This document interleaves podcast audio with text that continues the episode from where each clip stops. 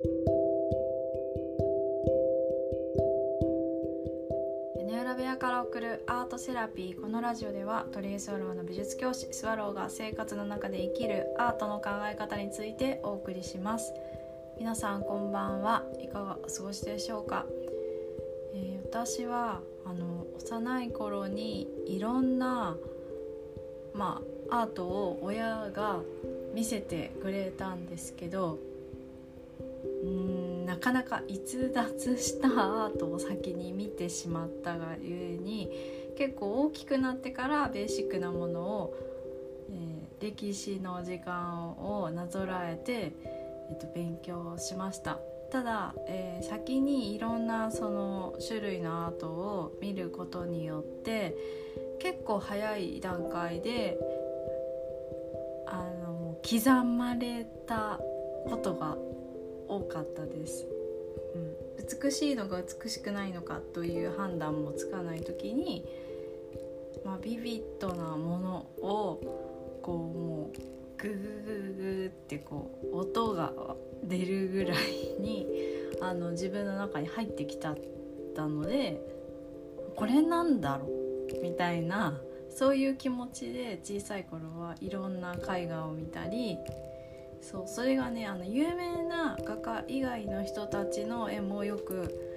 あの連れて行かれて展覧会にあの見に行きましただからあの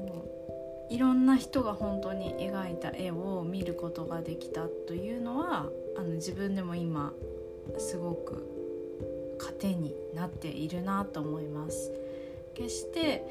えーと、ずっと絵を描いてきた人たちっていうわけじゃない絵の中にもすごく魅力があったりするのでなんかその良さを幼いうちに分かったまあ分かったかどうか置いておいて、えーと、自分の中にこう取り入れることができたというのはすごく良かったなって今も、はい、思っています。でそうそうあのなんで今日この話をしたかというと今日お話ししたいのは、特別な力と分からなくなった時に特別な力が出るっていう話をしたいんですよ。はい、でこれは自分の体験が元になってるんですけどあの特別な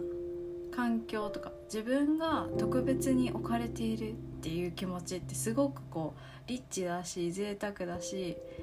ああ満たされていてなんて素敵なんだろうって思いますよね。で私もそういう瞬間すごく好きです。なんかなんか洗練されたホテルに泊まって一つ一つの、まあ、インテリアとか食べ物とかあの見える景色とかが普段と違っていてすっごくこう感度の高いものをあの環境にこう包まれた時に、まあ、心がすごく満たされるんですよね。で特別っていう感じが味わえるっていう。で私はそれに、ま、ふさわしいとか、うん、なんか本当にこう他にはない体験をしているって思うっていうのをすっごく大切だと思うんですよね心の中のこう電池をこう満タンにするため。でまあそれが他にも例えば自然に身を置くとかだったり自分が今までなかなか時間が取れなくてできなかったことをしてみるだったり、まあ、いろんな方法があるとは思うんですよ。自分が特別な時間の流れにいる。でえっ、ー、とそれを満たす満たすというタイムラグの中にいる時はその、えー、時間の使い方で合ってるっていう感覚があってただ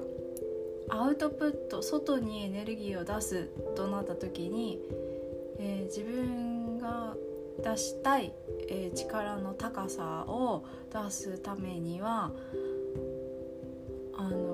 自分が特別じゃないって分かった後の方がめちゃくちゃ 120%ぐらい力が出るなっていうのが、えー、ようやく最近やっと分かってきて、うん、で、まあ、いろんな体験もあるんですけどあの加減をして、えちょうどいいというところを目指す、ま、100%に行きたいと思ったら一生懸命70%ぐらいから走ってって100%に行くよりは私って別に特別じゃない。他にも70%の人なんていくらでもいる。80%ぐらいの人もあの一生懸命頑張っているしあ見習わなきゃいけないみたいな努力が足りないなって思って頑張るっていうことで最終100%に行くんだっていうふうに、えーと、虚像を作っていたんですよね。私は割とそういうふうに考えてしまっていてでも一番力が出る方法って私って何でもないんだって思う時が要なのかなってあの最近思いました。うん、でもその直後にあの力が何で出るって分かったかというと私って何でもない。あじゃあもういいやってなったらもうほんとそこまでの自分なんですけどあの逆に私って何でもないんだったら何でもしていいんだって思えるから何でもしていいって思ったら何でもしていい中で一番したいことしかしないっていう なんかちょっと、まあ、エゴも入ってるんですけどなんかその今まで選ばなかった自分を選ぶ瞬間が来るんですよね。あの選択肢の中でよりこう強度のものを選んでも誰も何も言わない。だって私特別じゃないからみたいな。少し歪んでるかもしれないんですけど